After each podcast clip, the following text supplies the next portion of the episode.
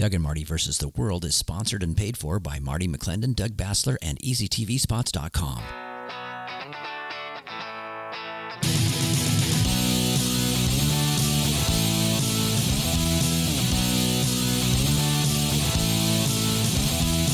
Round one, go. Well, there's no place like ACN for the holidays. I love it. Keep going. You know, I like to start off with a song and a dance. I'm going to do a dance here in a minute, but uh, this is Doug Basler. And Marty McClendon. This is Doug and Marty versus the world. And of course, you do either a song, a dance, or a joke sometimes. And you are actually very funny. I'm actually going to be in a joke telling contest tomorrow. So I'll let you know how that goes. There's Is that a- prizes. Is that a dad joke um, contest no, or just it's regular just jokes? straight. Well, it's a Yeah. straight joke telling contest, and uh, I've got two jokes that I'm working on. So I'm gonna uh, see which one works out better. And Okay. uh, but you know, you gotta you gotta get the build up and then the punchline, and then the people have to laugh, and then I can then I can win the prize. I'm not sure what it is. It's probably a you know cardboard cutout of you or something. That'd be funny, right? But, uh, In you Trump know, style. life size cardboard cutout of Doug and Marty. Yeah, Now that's funny. I'm Now, you know, we you we've know, had I'm friends. feeling that way. Yeah. We, we- we're up in front of audiences all the time, but not just on radio, but um, in politics and church and you name it. We're in front of people and we, uh, we're fairly comfortable on the mic anymore. Uh, you or I could tell a joke. It's really about timing too. But have you ever thought about getting in front of an audience as a comedian, trying to make them laugh? That's different. And I know we've had some friends that do that or have done that. Have you ever tried that, Doug? Every time I get up in front of people, brother, There we go. you Yeah. know me, I'm like to like rolling. I, you know, I just think it's a way to connect with people. Mhm. You know, where you know things are so serious right now, and that's why I love, I'm so happy about the holidays. I love Christmas and New Year's. You know, we get to we get to have a new a new lease on life. You know, I'm always saying His mercies are new every morning. They're definitely new on January 1st.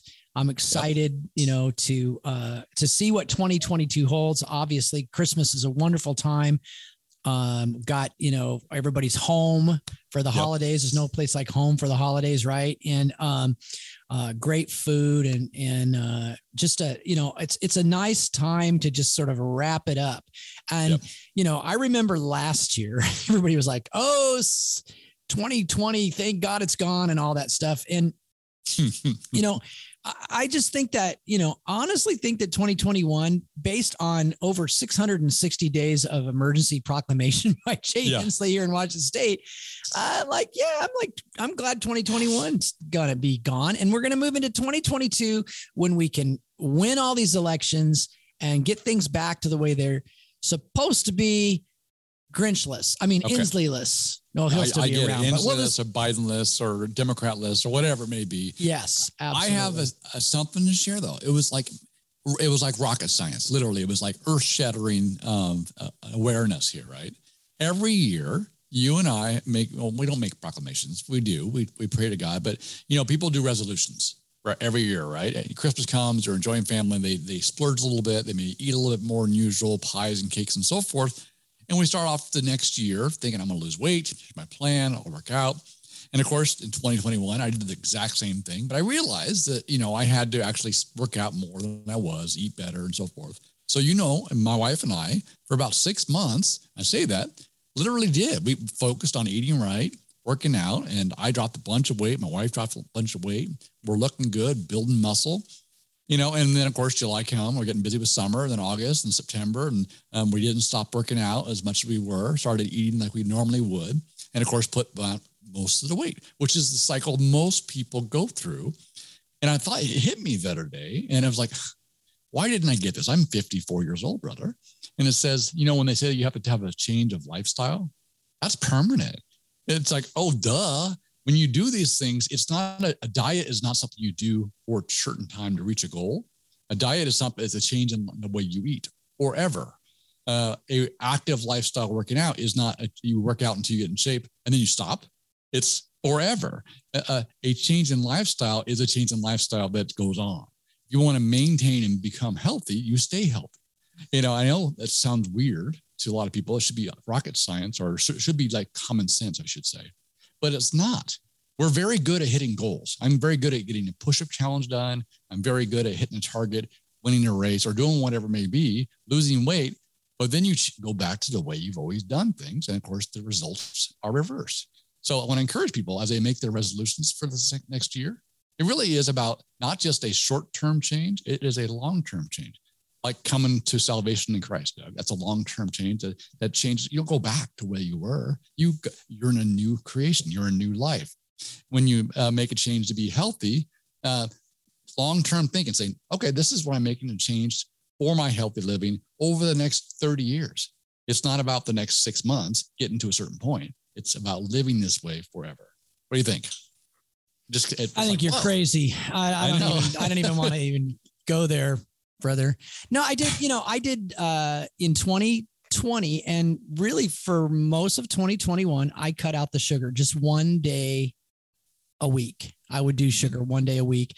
As we got later into 2021, I shifted and and you know didn't become so so tight on that. But I noticed that after a year of no sugar or very little sugar that I kind of lost my sugar addiction, right? So I don't right. that that compulsion to go, you know, grab cake and ice cream and whatever uh is not there. And then uh and then I find that when I do have, you know, a dessert, you know, like this time of year you get a good Christmas pie mm-hmm. or something, right? Um you appreciate it more. You know, yeah, so I think do. it is right. I think I think that's right. If you can get to the point where you're you know, I, I that's that's something because I think if you get to six months, you should it should be like there, right? You should be ingrained. It's like you almost have to like, yeah, I don't need to work. I mean, working right. out, dude. I get working out. I know that. It's like ah, I can do that tomorrow. Procrastination is the killer of of change, though. You know, I like I could do it later, and then uh, you know, then later, you know, mm-hmm. is then both, it's later again, and then it's later again. yeah. yeah. Yeah. Both Dwayne the Rock Johnson and Arnold Schwarzenegger, two different eras, big, beefy, buff dudes. Now their rule of thumb is no more than two missed days, right? Never go three days without working out. And that's a good good rule for those that are obviously in good shape. Because if you go one day, okay, fine. Two, if you go third, you're never going back. It's like this consistency goes away. But to what hit me though was we're very good at these short term goals. I need to make sure that this is just not a goal that I'm changing my behavior to reach a goal. I'm changing my behavior, period. It's just changing behavior because it's healthy. Right. Yeah. You know, again, you're meddling and I don't want to have to go yeah. on conversation because you're making me very uncomfortable, brother. No, it's good. Uh, you know, and, and, and I want 2022 to be amazing for all of our listeners. Yes. And for you, brother, and for your family. And, um, and I think you're exactly right. Why don't we, you know, what would we do? What would we try if we knew we couldn't fail? and uh, that's that's what I'd really like to see. Like, you know, they, they call them like stretch goals, right? Like if I mm-hmm. could really just do what I really and then and then just get in there and you find out that that consistency and that consistent change of activity will result that net that net result will be um, amazing. And I think you know another real problem here, and I think this is really kind of ties in with what you're saying is that um, we want stuff fast right yes. and a mm-hmm. and a lifetime change is a lifetime it's a it's a consistent slow thing and if we could do that like hey if i could lose you know 15 pounds or whatever you know i'm not a big guy but uh, right. if i could lose that over the next year mm-hmm. then i don't have to like oh i got to do it by the end of february or something like that then you do all this radical stuff that's kind of unnatural but hey if i start eating better cutting out the so what happened when i cut out the sugar was i lost 10 pounds Mm-hmm. It didn't happen immediately, but you know, like six months later or whatever in the summer, I'm like stepping on the scale. I'm from 185 to 175. You know, That's so great. I'm like, okay. And I didn't, I didn't think about that. I wasn't really like, you know, that wasn't the point. But I also noticed I didn't have as much joint pain and all, you know, there was yep, some other yep, things. Yep. But well, that um, you said you nailed it exactly right though. When you make sort of radical efforts like me, like I want to do, you know, 100 push-ups a day. I want to run five miles a day to get to a certain point. That's not sustainable for me. And yet, if I knew if I walked every day a mile, walked my dog, and and worked out three times a week, that's sustainable. Well, that's why the, that's why the yeah. Fitbits are good, right? Because right. it tells you to get up and move, and you know you want to get your what however many thousand steps a day and all that. I mean, I always treat it more as a suggestion, right? Than a rule, guideline. I may not be the greatest Fitbit person, but I do try to work out four days a week because it's that's the goal on my Fitbit. Right. So I, you know, like you said, no more than a couple of days, you know, that you work out. And one of those days, one of those workouts is probably more like a nice brisk walk. You know, it's not Mhm. like on the on the uh, Universal Gym or whatever. But at any rate, well, enough about enough about us.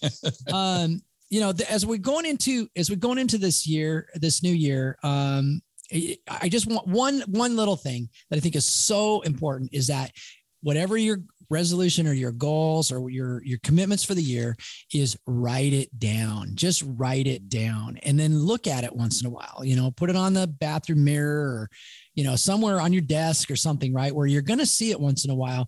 Mhm. and i noticed marty whenever i write it down i've gone back in years past and it's like everything on the list. Maybe not maybe not 100% but like 8 out of 10 right? Mhm. you get it when you write it down. So there's something powerful in that. Just write it down and this is what i'm believing god for. This is what i'm believing you know that i'm going to do and so uh and i'm i'm preaching to the choir i'm preaching to myself Yep. i got to get my tablet out and write it down and uh let's come up with it and then uh you know maybe we ought to have a new year in july show this year and see how we're all doing I love it. A follow up. But you're right, though, when you write things down, something about your brain organizes your thoughts and you commit to it, which is fantastic. So write it down, review it, and proclaim it. My, my gosh, right? If it's, let's it's, go uh, brandon great. Let's go, Brandon. you know get out there and succeed that's one thing i got out of the biden administration is that you know oh my gosh, that is funny. Yeah. Um, yeah. Lots well hey let me. I, yeah so so we had a we had an auction Mhm. back in uh december do you remember way back in december Way back. yeah. uh, what was Early that? in the month. yesterday and uh we offered an opportunity for someone to be on the program with us. They get to like run the show which is why we wanted to get our new year's stuff out of the way right away. And my good friend alona kearney won the auction. She paid millions of dollars to be on the show with us. And we Wow. didn't get, and we didn't get any of the money because we donated it to the club the eastside republican club. But alona thank you for thank you for supporting the club. Thank you for winning the auction and welcome to the program. How are you? I'm doing great. Thank you for having me. I'm excited. well we're excited to have you as well. You know you have a uh, an amazing life story and I, i'm hoping that you'll share some of that. You've written books. You've had life experiences that are great. And so um, tell us about tell us about yourself. Well, I'm a Florida girl, so howdy, everybody. I love my um the sugar part. I would have a hard time cutting out because I love my southern sweet tea. I make the best. People uh, call me and ask about coming over. Did you make some sweet tea? If I say no, they're not they're not coming over. oh my gosh I love some sweet tea. fair Sweet tea tea's- friends yes. Sweet tea is nice. My dad's the same way all the time. Sweet tea. Go ahead. Yes. Yep. Well, well, I grew up um, in the 70s because I'm a 70s baby. And, you know, in the 70s, um, biracial marriages and couples really wasn't accepted. So my, um, my experience of childhood was, you know, pretty much abuse on both sides, but more for me from the Black community because that's where I was raised. So I really wasn't accepted as one of them. And, um, you know, throughout my childhood, I grew up, I was depressed, suicidal, in and out of the hospital for suicide and depression. I, at one point, the doctor, when I was 13, said that I was labeled the di- deepest depression, that they couldn't help me. So I was going to be on medication for the rest of my life and walk around as a zombie because that was the only state that they could keep me in Wow. to not commit suicide. So um, I grew up, I joined the military. Um, when I went into the military, most people say that they're going into the military because they want to get the free college, have a secure job, all of those things. Well, my pers- purpose for joining the military was because I have access to guns and be able to maybe finally c- commit suicide. But while I was there, that wasn't the case. It's like my whole mind flipped into battle mode Mhm. because you know you have the hell week and all of that and it was like I'm a fighter, you know? And so, oh no, you didn't. Okay, go ahead. Yeah. right. right. So it's like I forgot all about my purpose of trying to commit suicide. And I'm over here focused on fighting back, arguing back. Um, you know, my my drill sergeants probably thought I was like one of the well, my one drill sergeant told my mom that the military couldn't make or break me, make, and I don't think permanent party can help her and whatnot. But when I look back over all of those things of the different people who were you, you know, like strategically planted in my life that mm-hmm. planted little seeds here and there that I thought were not seeds. They actually were things that actually later were became aha moments for me mm-hmm. in life to saying, oh, I really didn't have to be depressed all of this time or this down because it was not everything was not really what it was. I was mm-hmm. just living in really a state of fear and terror and torment growing up. And even the whole thing of, um, you well, know, I say that, I say that all the time. You know, worry, yeah. wor- worrying works because 99% of the stuff I worry about never happens. So it must be working. right. it's like, what did I, what was I worrying about ever since I was a kid in elementary, yeah. you know, that I was going through all of these things, but the enemy plays all of these tricks on your mind. And it's kind of like the movies when you a person has these superpowers and the after a while that person who has a superpower realizes oh, the reason why you keep on threatening me and making me afraid and telling me to give you the key is because you can't take this key from me unless I give it to you. And that's how it really is for us in life. The reason why we're being tormented and worry and stressed out and afraid and all these fear things is because the enemy can't take something from us unless we give it to them. And that's why when people are ready to commit suicide, it needs us to make that jump because we're giving it to them. So this is a big issue, especially with our youth over here as well. Every year seems like uh, that we have a number of kids commit suicide, and depression's part of that thing. But not even even people that aren't diagnosed as depressed you know, commit yeah. suicide. And so it's scary. So you were talking about growing up under, you know, the conditions you were, right? Being abused yes. on both sides. And you were, uh, your parents were mixed race. Okay. So yeah. you, you weren't accepted by anybody. And that right. now it's gotten a little bit more accepting now, but I understand that. And so, yeah. but a lot of that though is that, that whispering of the enemy, right? Saying, oh, you're not good enough, or they won't like you, or you're different, right? I think right. all kids deal with that in some ways. Um, were you guys, were the family, were you guys Christian back then, or were you just uh, d- didn't have that? I'm just, I'm curious. Uh, my parents were um, pastors. Okay. And so, you know, when you're PK kids, you have this stigma mm-hmm. of you have to act this way, you have to behave this way. Any little thing you do gets pointed out and it gets exaggerated, and then you're in trouble by your parents, and it's like, oh, you have to live this way. And so those things even played a um, part in in my um, life. In fact, in my book, Pure, Purely Unadulterated Me, I write about like I just really like go in and express how I felt at those times. Like I would tell God that I hated him. Why did you even let me come in this life if if every single thing I'm doing is I'm going to hell for? Because that's how I always felt like I was living in this state of condemnation when you're when it says there's therefore no condemnation for those who are in Christ Jesus. I was like, well, I'm always feeling condemned. Mm-hmm. So how, you know, how am I, why am I here? Why don't you just go ahead and take me? Why don't you just let me die? You know, right. um, I I OD'd on my grandma's um her cancer medications when she had passed away, and in the middle of the night, I woke up vomiting. They were coming out of my nose, my mouth. They were coming out of everything, and I went deaf for a whole year. And so my mom was like, "That was God's way of pumping it out yeah. of me because yeah. I had overdosed on everything. And so that whole year I was deaf. And then one day one night during the um you know the overnight service for new year's that they have where they're praying all night my ears just popped and i could hear wow everything. wow and wow. so I thought that I was going to be deaf forever.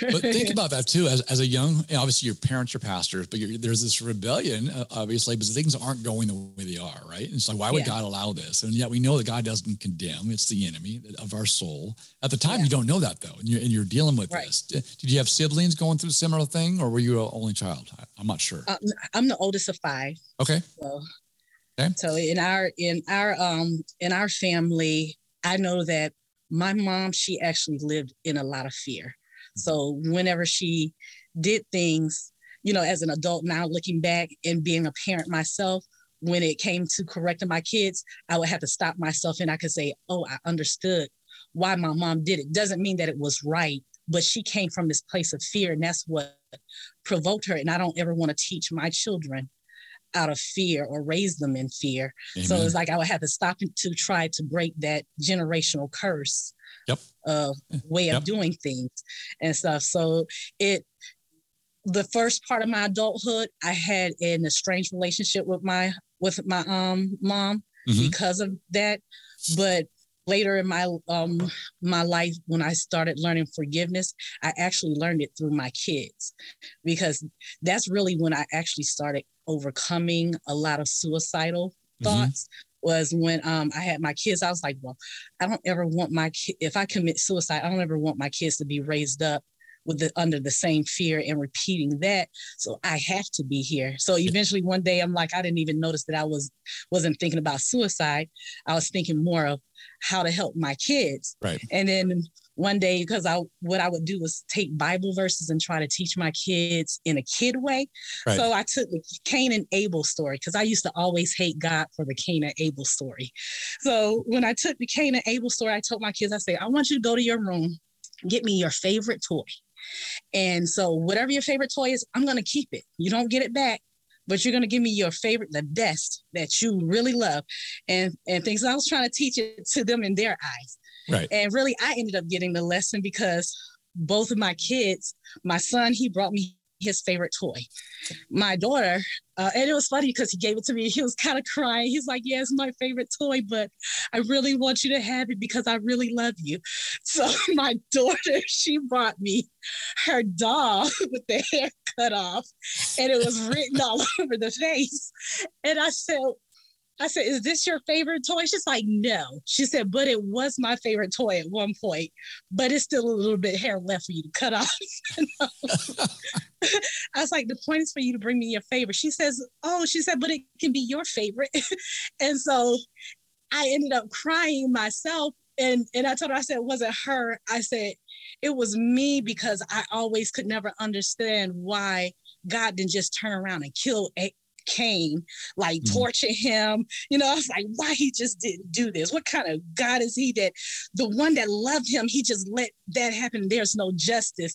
And and in that moment, I could not see where I would bring harm to my daughter because she did not give me her best, you know, right, right. or that, you know, like she would have been jealous of her brother or anything. And I was like, you know, I judged God because I could not understand. But now that I'm a mm-hmm. parent, I can understand from that place of so whenever I would do the different Bible stu- studies with them on their level, I would always end up learning a lesson when I thought I was teaching my kids. So Isn't good. that the case? Yeah, so that's good. good. Yeah. yeah. So that I think that's an important thing as well. All throughout Scripture, God talks about generational. You know, Abraham, Isaac, and Jacob. Right. Um, yeah. You have through our kids, you know, the same like you, what before the whole thing was when we had children, our whole focus changes. We would do yes. anything for our children and we would get a glimpse of the father's love for us, right? And sometimes they got to learn and sometimes they don't understand why they have to learn. So I think this is beautiful what you're saying and the, the process of growing up. And that, and I love the fact, and some people might go, well, she's angry at God or hates God. No, God's a big God. He wants you to say, hey, hey, I don't understand this. I don't get this. This shouldn't be right. And allow him to use these situations to draw you close to him. I just love it. So keep on going. Great. Yeah. When um like one thing that I also learned my, through my kids was was forgiveness and um, they went to this summer camp one year, and I was sitting there watching, and the guy he gave us a Trojan horse, and he said, "This is unforgiveness," and I'm like, "What is he talking about?" so it's like you open a Trojan horse, and out falls out all of these things, bitterness, all. this. So it's like when you're holding on to these things, and we go around, we say, "Oh, I'm okay. Oh, that was not a big deal," rather than addressing it, mm-hmm. it starts to build up and and, and becomes unforgiveness and all of these other things start um, pouring out of of rage and anger. It comes out in you know how they say you're just boiling over and burst bursting things? And so i learned um, from that about how to be angry but sin not. And mm-hmm. nobody never uh, it's always like how do you separate the two? Because i was always um, like you know going off on people. I will go to road rage anything. It's like, oh, you did this to my child. Oh, and mm-hmm. people were like, there is like it would go from being they um I have a right to be upset, but then the way I go to being upset would be to the third degree that everybody feels bad for the other person. Now the other person is a victim. Is like, how do I control this where I'm not teaching my children to be afraid of me because mm-hmm. I feel like I don't have justice. And I um when I started writing my book, Purely Unadulterated Me, what I started doing was I started writing every single thing that I was doing that was ending me up in anger management. Mm-hmm. And um, and I started writing. I would write about all five senses, like how I feel, if uh, my heart is racing, and then I started connecting those emotions to the first time I would ever feel it in childhood, and then I started realizing this is the first time where this was implant this seed was implanted in me and mm-hmm. i started hating people. I started hating you know not just white people but black people because i'm being mistreated by both sides and things. Mm-hmm. and so when i started addressing those and i said well i'm going to rewrite my future. This is how i really want to react. I want to react in love and forgiveness. And what does that mean to me? I never really understood what it meant to me because in church they would always say just forgive forgive and forget or get over it. And it's like I would be so mad and angry, and that would make me go home and try to commit suicide because I was like, maybe I'm not good enough that I can't even get over it. Like, what's mm-hmm. wrong with me? But I found that forgiveness is actually like like if I have this, I buy a house and it has paint on the wall. I don't like that paint. I have to accept that paint is there because it's there. However, I have the choice to change that paint. Mm-hmm. If I if I keep it there, I'm accepting it. If I change it, then I'm I'm making a change of progress. We never been taught as children how to set boundaries. With mm-hmm. uh, you know, if somebody does us wrong, that's okay. You can still forgive them and go on and learn how to. I put people in categories, you know, boxes. I tell right. tell my kids, but I forgive them uh, like a thief. I'm not going to leave my purse around them. Doesn't mm-hmm. mean I won't be around them because I still have to be that example and let my light shine right. for them to change but I'm not going to leave my purse around. them. That's not wisdom. Wisdom, and, exactly right. Yep. Yeah. So, yeah. So it's like yeah. you learn to set boundaries with people I, and that people don't cross. I love that where you're going with this as well. Uh, you've been thinking earlier about all the things where you operated out of fear. Your parents operated out of fear. You operate out of fear. You try to stop doing it. And then it's just like the lesson, okay, forgive them. Just for, how's that happen, right? Well, how do you fear not in a world that all the stuff's coming at you? And yet the Bible 365 times says, fear not, because it's the opposite right. of faith, right? Have faith. And so this is that growing process. Like, okay, there's more to it than that. It's how you right. draw near as you learn, as God opens your eyes and your heart as well. And realizing that when you hold on to unforgiveness, right, it's not hurting yeah. them, it's hurting you right? And it's a poison. Yeah. And so, anyway, go on. But thank you. That's really great how you're bringing this about. And that was a good point that you just made there too, because I learned by reading this book by Brene Brown. Mm-hmm. Uh, I can't remember which book, but she said the opposite of fear is not um, is not doubt, mm-hmm. and it's um, you know faith and love. Yeah, so that's right. So it's like I always thought it was the doubt because it's like everybody's going to have doubt. You have to be challenged in, in, those in those things. So I was like, that was like it, another interesting thing to me that I learned in life was, like, oh, so it is okay to have doubt, but it's what mm-hmm. do you do with that doubt? What do you, you choose? Yeah. yeah. yeah. And and so um, you know, and those are things that I've like everything in my life that I've um because I just gave a speech last night at the American Legions for some scholarships that I won. Nice. And And I told him, I said, I when I look at who I am and always wonder who I what my purpose in life was, I look at everything that back in my pattern of life, I, everything I've done has always been surrounded around forgiveness. And I believe that that's my purpose here in this earth is to, like, we have life coaching. I coach people on forgiveness. So my, um, my uh, I've done events like breaking the barriers of racism when I was in high school because everybody always say, "Oh, they don't like us. The white kids always in this crowd." I said, "Well, perhaps they're in this crowd because they are family. They know each other just like we're not crowd. Why don't you just get up and just go walk and sit at the table and say, "Hey, I see you guys are playing this game. Can I play too?" I'm pretty sure they'll say fine. So I did a um a um breaking of bar- barriers of racism um variety show where everybody got brought different things from their culture and we shared it and we all had fun and then people started like oh I'm coming to join your club kind of thing. And then when I had my kids, I did celebrating our differences. Everybody bought different cultural foods. And then in my previous school at Renton Tech last year, right before the pandemic happened, I did the first Black History program there, but I called it the Black Phoenix.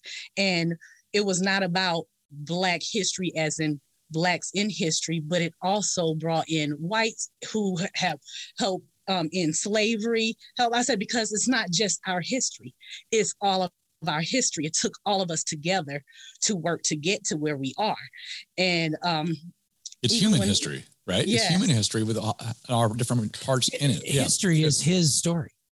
Right. it's got it's a history of what God is doing. You know, the human race, we're God's children. And yes. and there's there isn't there isn't multiple races, there's the human race. Uh, yes. there's there's different tribes, nations, tongues, families, but we're all human.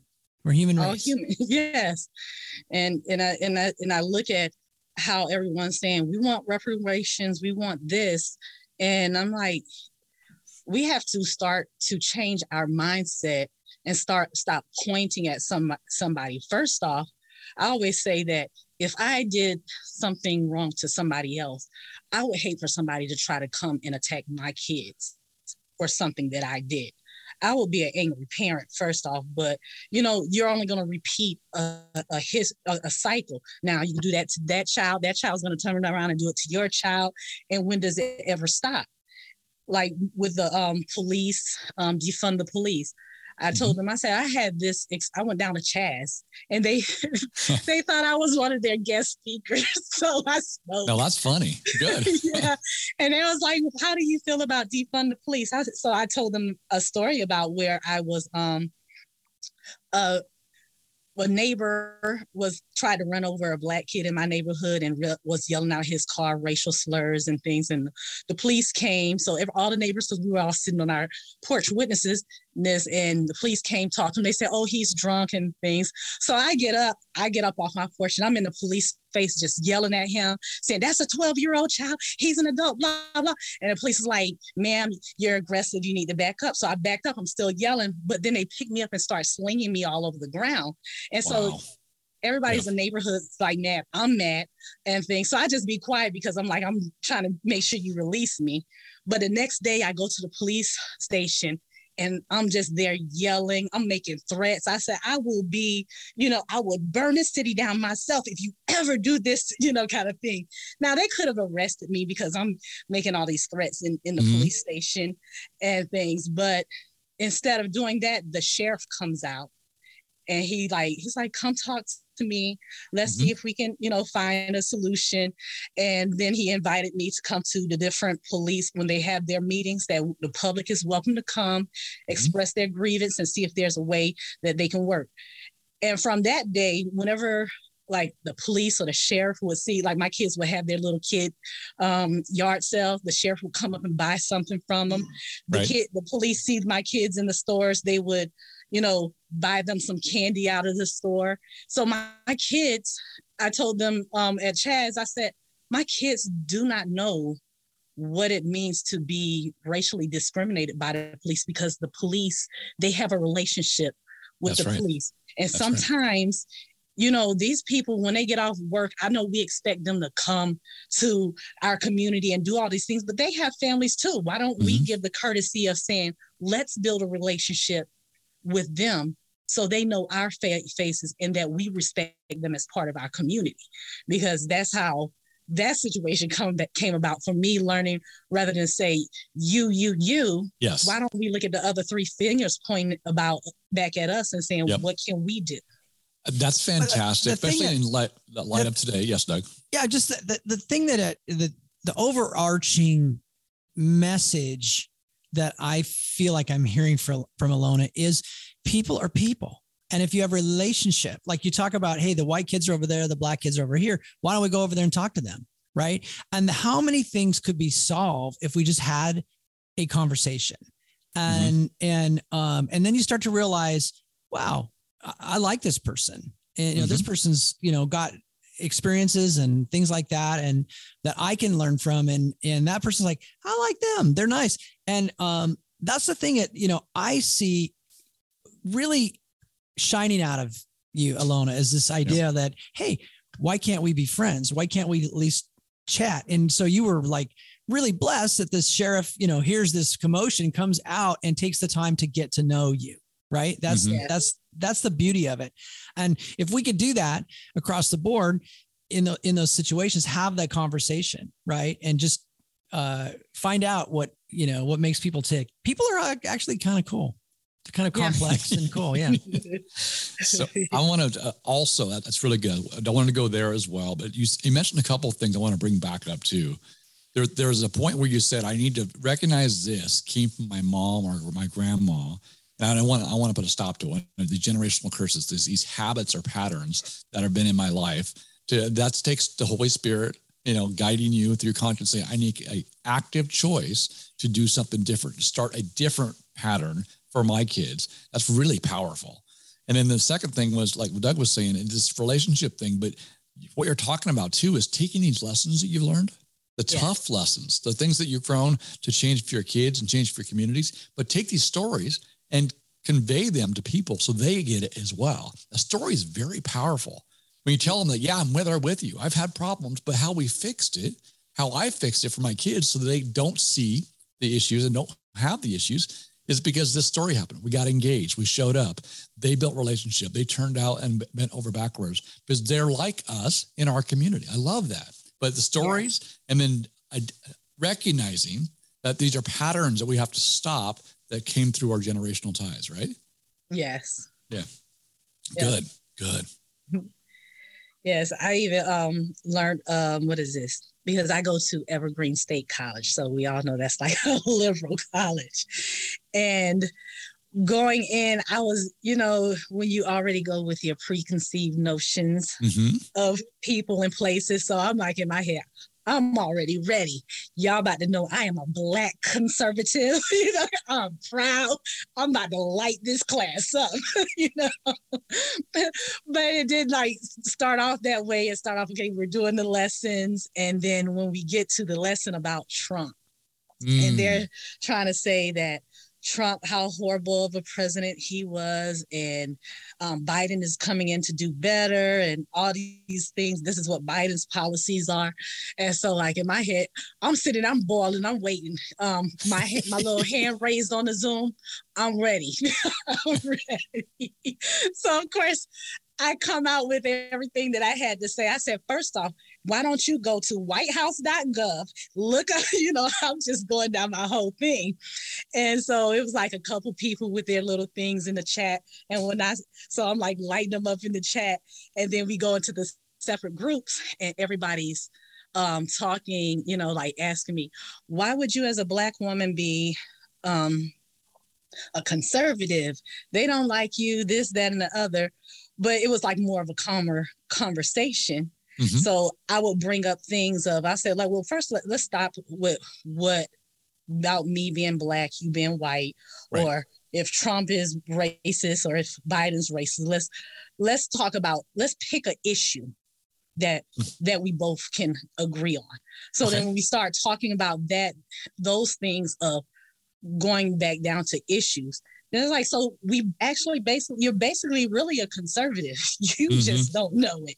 You haven't recognized you're you're going on the assumption of what media is telling you about us or a, a group of of things.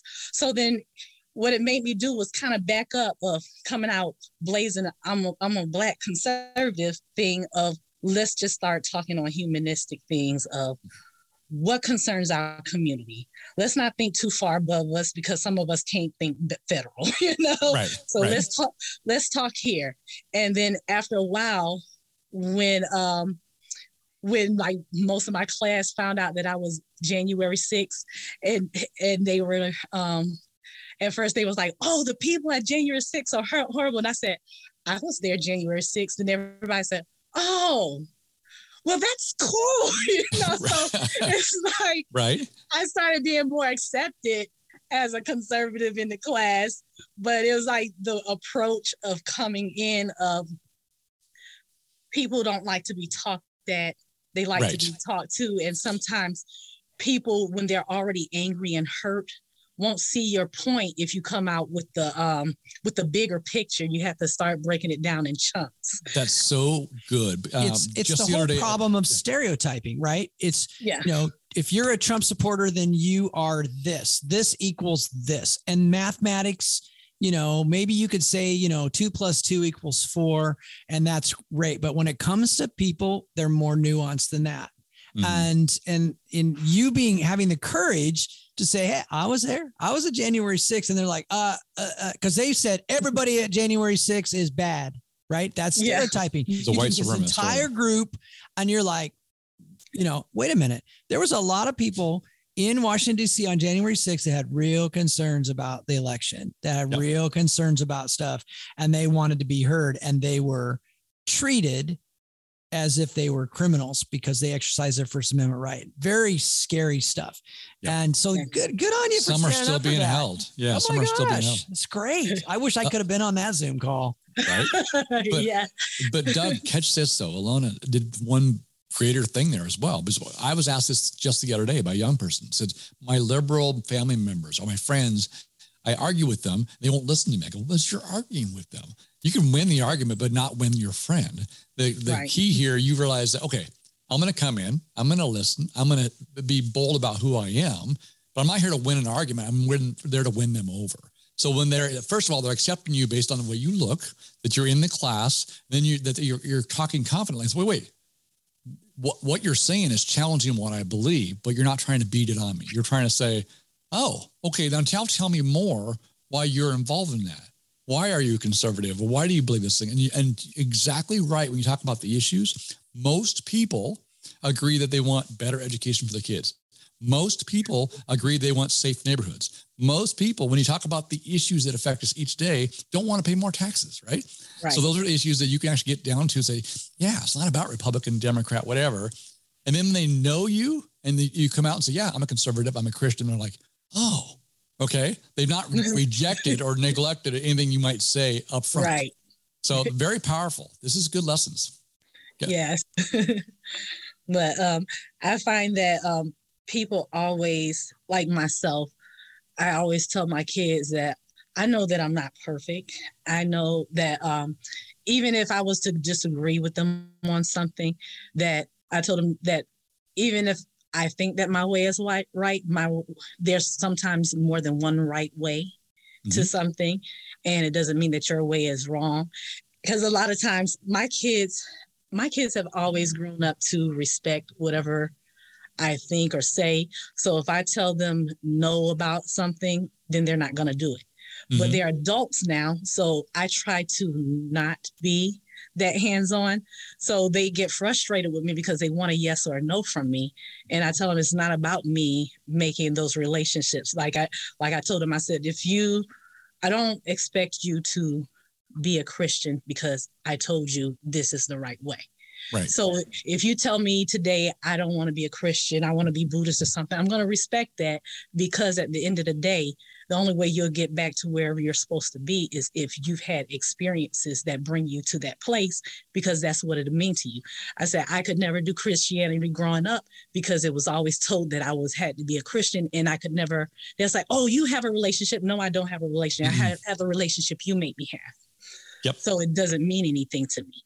Because at the end of the day, if I stand before God, I'm still going to hell because I did it because you said, not because I had a relationship. Yeah. So, so I tell them, I said, so whatever your relationship or whatever it takes to get you there, it's it's for you. That's your relationship, and I don't want to interfere in that by telling you, oh, you're wrong today because today you're you're a Buddhist and tomorrow you this, and then five years later you turn around to be a Christian because all of this stuff happened to you and it brought you back there and I don't want to be the one to interfere and slow up that process. Then I don't want them to feel like I'm going to judge you because I tell them I was there once before. I didn't make yeah. all the right choices. Yep. So my ahas, I had a lot of ahas at 35. So. Yep. And you probably have more 50 and 55. Yeah, it's just the yeah. way it works when you're open to it. So yeah. I, you mentioned the book a couple times. Yeah. I want to know, I know Doug does, I know our listeners want to know, um, what at what point do you say, I'm going to write a book? you know, and then how that process happened. Um, well, grow, in school, my teachers always said I, I did great writings, um, especially when we had our storytelling time. Mm-hmm. Everybody would always love my journaling and would always want me to read. And one day, um, my my therapist was like, you should write a book. And I was like, no, that's a lot of work. So then I, the, so I sat down, I started writing, and I think I got like a hundred and something pages done. And then my, it was back then, it was the floppy disk. The okay. floppy disk got damaged. So I'm like, I had to start over. And I said, I'm not starting over. That's a lot of work. But then I just started over again. And then my computer crashed. And I'm like, okay, maybe it's not meant for me to write this book. And then I said, okay, no, I'm just going to start writing bit by bit by bit. The fighter in you came out. So now I'm going to keep on doing it. Right? Come on. yeah. And then I wrote again. Something happened to that. And then I started writing and I was like, I'm not, I'm done. I'm done writing. But then my son, he come to me in my room reading Uh, holding my computer and he was like crying. He was like, Mom, I can't believe this happened to you. So now, like, I have to finish writing because I can't leave him with this incomplete feeling of right. his mom is damaged and broken and she doesn't find a way, you know, how to think. So now I have to finish. So finally, 2014, I finished it. And so it was like, what do I do with it now? So I it's, found it's kind of like what we led off with today when we're talking about, yes. you know, yep. you, you, you writing a book. Yeah, it's big. It took a while but you know you you you found motivation as you continued yeah. to finish the book and yeah. um why not you know why not take a year or two or whatever to write a book i mean you're never going to you know if if you don't start because it's too much work um yeah it's because uh, you know it, again it's what i said earlier in the program americans want you know i want a book and i want it by the end of february it's like right. yeah that probably isn't going to happen unless you've been doing this for a while and you can really type it like 150 words a minute and right. stuff like that right and you really got you know what you're going to say because a lot of it develops right as you're going along yeah. like you mentioned journaling right yeah and then i and and like you said i just i didn't instead of thinking of it as I'm getting ready to sit here and take a whole month and try to write every single day, what I did, I would do that. I would just pick it up bit by bit. Today I feel like writing. I want to sit here. Or today I am hurting and I need to put all this, you know, like this genuine transparency down while it's happening. So that way people can feel it mm-hmm. as opposed to me trying to conjure it up later and say, okay, I was feeling this way. But no, when I'm feeling that moment, I can write in that moment and feel it and then go back and reassess it and add in. So so before the book, I love this. I, I, love the fact and how you the creative process came is you want to get emotions out as they are raw, and, and the fact that your son came and saw the book was emotionally moved by it that triggered this. That's the Holy Spirit movement. They're moving, giving you on track, encouraging you to, to keep on going, even with the obstacles where the enemy's coming in and stopping you with a computer and a floppy disk and that kind of stuff. Yeah. But in the book, I'm sure you tell us. Uh, but uh, you went in the military, you're growing up, you have the issues with anger and suicidal tendencies and so forth. What happened? Well, what, was it just an aha moment? You come to Christ. What was the deal that made your life kind of open up? you start thinking about forgiveness and stuff? Go for it. Um, the oh, this I'll tell you this incident that that gave me an aha moment of opening up. It's something that I never thought that I would do. So my um, daughter was three years old, and I was going to go do a commercial, and I back then I homeschooled my kids and I was a stay-at-home mom because I received military benefits, so I didn't have to go to school. Mm-hmm. And I didn't really trust nobody with my kids. So my neighbor, she offered to watch my kids for me while I was going to go do the commercial because she was like, you should do something for yourself. Don't always, you know, because if it didn't involve where I could take my kids, I was not doing it. So, so um, she her and her grandkids watch babysat my kids so a couple days later i'm going to the mailbox and the neighbor's grandson walking in front of my car i call out his name and my daughter says mom you know he he put his thing in my mouth and i was like what what so yeah. Yeah. for me when that moment when you hear something like that your first reaction is to run i'm about to run him over mm-hmm. i'm about to you know like because i'm mm-hmm. sitting in the car and so you know, like I asked her a couple of questions, but I know being in her position as a child, you can't ask questions a certain way because it'll make you as a child feel like maybe they think I'm a liar. Right. So I just told her to tell me her story. And then I was like, okay, now I'm like having, I guess you say a mental breakdown inside, but trying not to show her. And then it's like in my head, I said, if I run this kid over in front of her, she's going to think it's her fault. She's going to be damaged, not because of what he did, but because of what I did. So it's like, okay, let me go home. So I went to the neighbor because I knew them, but I already had in my head that nothing they said was going to change me calling the police. Mm-hmm. But I went to and let it get told her, I said, this is what happened. I'm getting ready to call the police. So the lady, she was like, no, go ahead by all means, because I come from being sexually abused and nobody never made me feel like I meant anything. So wow. I encourage you to, I support you and things. And I was happy for that, you know, because in my head, I'm like, if they say no, I'm letting you know I'm I'm just giving you a heads up kind of thing. Right. So when the um, police come and they did their investigation thing, and I think they bring like a, a advocate person mm-hmm. out and um, I, you as a parent can't be with your child. They separate you and take them off. And so they're doing their investigation. And the advocate and the police officer said whatever you did to your um however you raised her she's not going to be traumatized from this. And her her story is able to be credible because we can tell that it was not tampered with because of the way she was consistent with her story. Mm-hmm. And so they asked me, what did I do? I said, well, ever since they were kids, I always remember growing up, um, you know, being molested. I would, um, what things a pedophile says, how they try to groom you and things. So I taught my kids those things, which is if somebody say to you, don't tell your mom, you tell me your secret and we're going to have a party because my kids at that time like to swim in the tub mm-hmm. and, and bake cakes. So i said and that's what we had did that day. But i said we're going to have a party we're going to bake cakes we're going to put um, pool toys in the tub all this kind of stuff.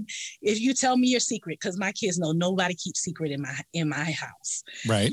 And so and then the other thing is or if they say i'm going to kill you kill your parents all this other stuff. And i always i would never tell my kids to to just really just say no. You say no if they still try to push or become threatening. I said, don't ever feel guilty for just cooperating because I want you to be safe, but know that mom is going to handle this kind of thing. Yep. So, um, you know, I taught them that ever since they were babies, like even with washing them, themselves and stuff like that. I would teach them pop my hand if I'm trying to wash you down there. It, right. You know, even though it was me. So right. no, pop my hand. And then as they grow older, I add on more more um lessons. So that's what helped her to know John, because he told her, Don't tell nobody, it's our secret. Right. So that's how she knew how to tell me. And they said because of the constant um training that she had, mm-hmm. it was not traumatic for her to not know how to handle. So she was confident and who she was and how to handle things because I gave her that um, empowered her and things. But when it came to the um, court case, I, you know, like it just. Hold on, Alana. We've got uh, not a lot of times. I want to make sure that people understand they can, if they can get your book, first of all, how, yeah. and that this has a happy ending, meaning that there's lessons you learned out of it that people can get draw from. That there's hope, there's forgiveness, there's there's these things, and especially in this season, we're talking about the ultimate forgiveness when Christ died on the cross for us. Um, Yes. this- you have the, the story. I mean, I'm in, I'm engaged. I want to hear more, and I don't want to run out of time without giving the opportunity for people to know that uh, there's hope there. So, how do they find your book? My book is on, um, well, if they go to on Facebook, Mhm. I have a, a Facebook page called Love Always. And um, you'll see my picture there on there. And you can order my book on there because I have a I have a link to lulu.com, but you Mhm. have to have that link to actually go there and get it. And Okay. and you can also email, email me or inbox me at winter rose, that's R O S E 21 at yahoo.com. And I have books on hand as well. Wonderful. And the biggest takeaway about forgiveness and hope is what from your book?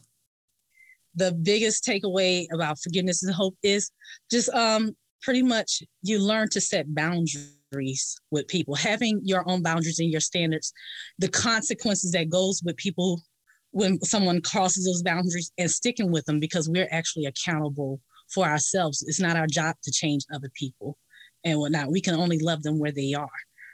So yeah. It's good. You be free. You can be free, and they can be free, and you don't leave your purse out in front of a thief. So it's Yes. real interesting. Alona Kearney. So it's uh give that give the Facebook page again.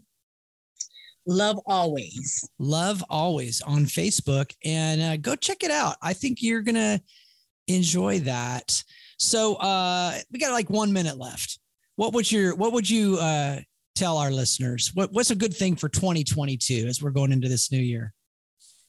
for 2022 i would say because i'm a person when i, I believe that the years really go by the seasons so Mhm. fall i mean winter is when everything dies so that's when you should really be spring well, winter cleaning out your emotions going over you know like relationships that are dead that you know at least should be dead people who are toxic in your life clearing out those things. How are you going to set boundaries with these people, or whether they're just people who really need to be cleared out?